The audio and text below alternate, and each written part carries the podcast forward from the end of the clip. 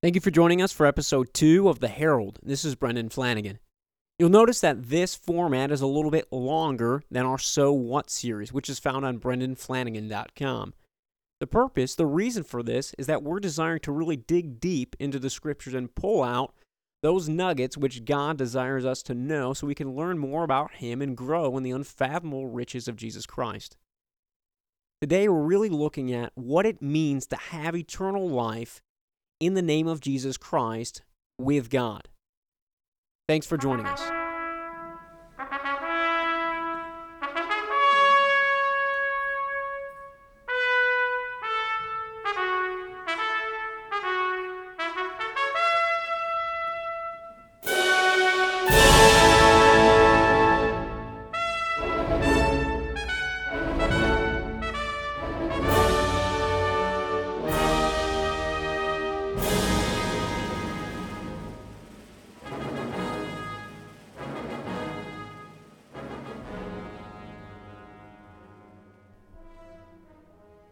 Welcome to the Herald, your weekly verse by verse exposition of the scriptures.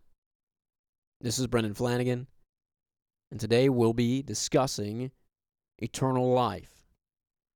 Last week we looked at John chapter 20, verses 30 through 31. And we're going to continue to discuss this verse, specifically looking at the life that John promises Zoe, eternal life in the name of God through Jesus Christ. What is true, abiding, eternal life? This was a question we asked ourselves last week. Is this something we possess truly, ultimately? Are we resting in Jesus Christ and the life that God provides? Not the life that we find from our very function, not the life that is natural and existing within our soul, not the life that we seek through pleasures of this world or satisfying uh, felt needs but a true and abiding life in God. For we desire more than just confession of Jesus Christ, more than just a mental comprehension of who He is. We desire to believe in Him with our very heart. So that's why now we're going to turn to Romans chapter 10, verses 9 through 10, and look at it what it really means to have faith in Jesus Christ and what that entails. We mentioned this last week, but we didn't read the verse, and that's what we're going to do now. Romans chapter 10, verses 9 through 10. That if you confess with your mouth Jesus as Lord and believe in your heart that God raised him from the dead, you will be saved. For with the heart a person believes, resulting in righteousness, and with the mouth he confesses, resulting in salvation. Confession comprehension, intellectual acknowledgement of who Jesus Christ is is essential. But uniquely tied to that, coupled to that thought, to that realization, is a heart condition. It's submission to Jesus Christ as Lord, as Savior, as God and Redeemer. This brings us together this allows us to experience the life of God that John promises. We believe with our hearts, we turn to God. But what is this life? What is the eternal life that John promises and what God provides through his only begotten Son? So we're going to go to the words of Jesus Christ. We're going to go to John chapter 17, verse 3, and he says this very succinctly, he explains, he gives the definition for eternal life, and he says this This is eternal life, that they may know you, the only true God, and Jesus Christ, whom you have sent. The gravity of salvation, of life in God, the complete essentials is two things knowing Jesus Christ and knowing God through Him. This is the core of the faith. This is the foundation of this faith. Nothing more must be acquired. Nothing more must be done. Nothing more must be received. Nothing more must be imparted by men. No, we must come to know God, the Creator, Yahweh, and His only begotten Son, Jesus Christ, the Word made flesh. But in our world, in our society, knowledge is a funny thing. So we want to delve into what is knowledge?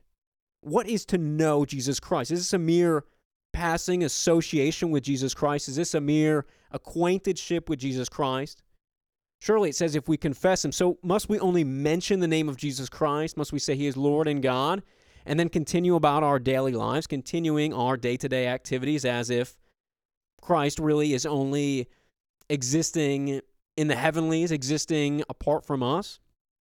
No, of course, this is ridiculous, and we're going to see this as we look through the scriptures. Christ must actually take the seat of our appetites. He must be the center of our lives. This is what knowledge entails, and this is what knowledge entails in the Greek, and this is how the Jew would naturally understand it. We go to John chapter 8, verse 31, we can see this thought expounded upon. John chapter 8, verse 31 reads this So Jesus was saying to those Jews who had believed him, If you continue in my word, then you are truly disciples of mine. Knowledge entails not only comprehension, but obedience. What Jesus used here for the word abide is meno. It's where we get our word meditate. It means that the word of Christ is constantly in our hearts and on our minds. This is abiding life. This isn't a passing thought. This is an obsession. It's continually meditating on the word. And this is the same thought that's emphasized throughout the Bible. We can find it in Deuteronomy as Moses exhorts the people to constantly meditate upon the word of God. And as God himself encourages Joshua to continue day and night to meditate upon the word of God.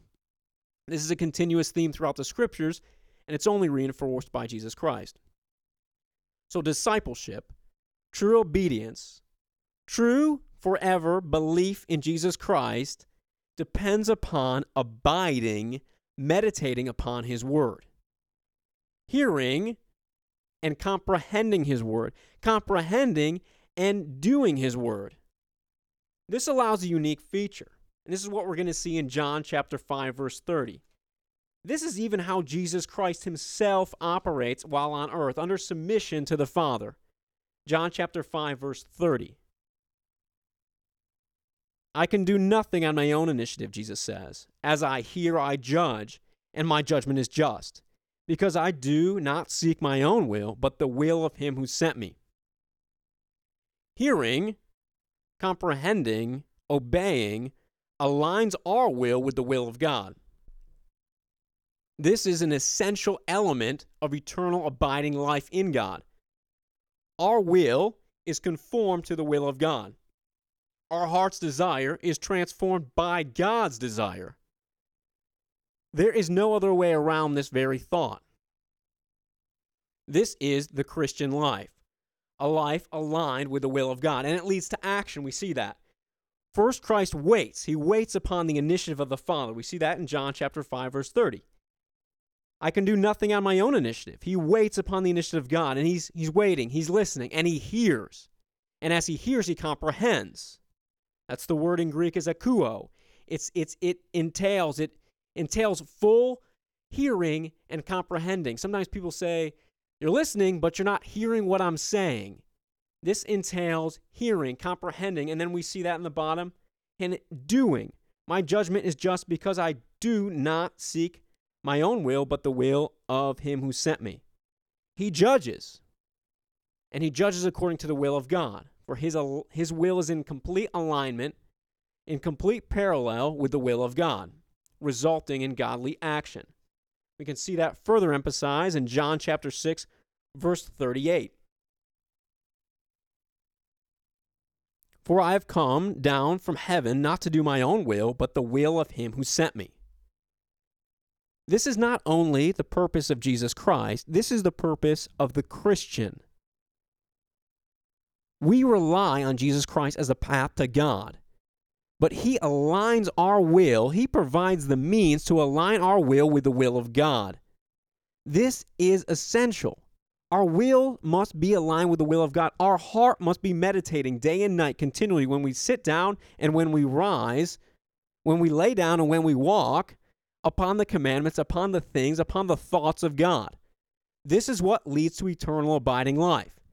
And that's what we're going to see in John chapter 4, verse 34, where he says this Jesus said to them, My food is to do the will of him who sent me and to accomplish his work. What feeds Jesus Christ? What nourishes his very soul? What provides a lifeline to God? What satisfies him? What contents him? It's to do the will of God. It's to follow the will of God. And he can only know the will of God not by listening to his own heart, not by meditating upon his own thoughts. He can only know the will of God by hearing what God says, hearing what God speaks. This is the identical way for the Christian to operate. We listen to God, we hear what God says through the Word of God. He directs us through His Spirit. This is the cre- clear and critical means that a Christian operates in this world. And we'll close with this Psalm 37 4. Delight yourself in the Lord, and he will give you the desires of your heart. This is an often misinterpreted, poorly understood verse. Christ, Jesus Christ, his soul, his will, his very being aligned perfectly with the will of God, delighted himself in the Lord. And when Jesus Christ prayed, God delivered the promises. But here's the understanding when Jesus Christ prayed, he prayed in complete, perfect alignment with the will of God. This must be the Christian prayer. God will not give us the desires of our heart if our de- desires do not reflect God's heart. We must, in prayer and in constant meditation upon the Word of God, align ourselves with His will. His will, His Word will transform our heart. With a transformed heart, we pray according to the will of God, and He grants the desires of our heart. For these things are pure, unadulterated, not tainted by our selfish desires and our fallen needs. This makes us glorify God. And this is the chief end of man to glorify God. For we exist for no other purpose but to raise up God in His holiness and perfection to a fallen and broken world. I pray this week that we can contemplate truly and surely if we possess eternal life, not a mere external confession of who Jesus Christ is, but an internal transformation. Are we obeying God due to duty, due to sacrifice, or from a loyal and loving heart? A heart transformed not by our working, our striving, our discipline, transformed by God's power. Has God written His very commandments upon our heart? Are we saddened by our sin? Not guilty from our sin, but saddened by our sin. Sin should sadden us, for it shows how far we are from aligning ourselves with God. But we have a great hope in Jesus Christ and the Holy Spirit, which continually forgives us and convicts us, transforming us daily into the likeness of Jesus Christ, God's only begotten Son. Thank you for joining us this week on the Herald.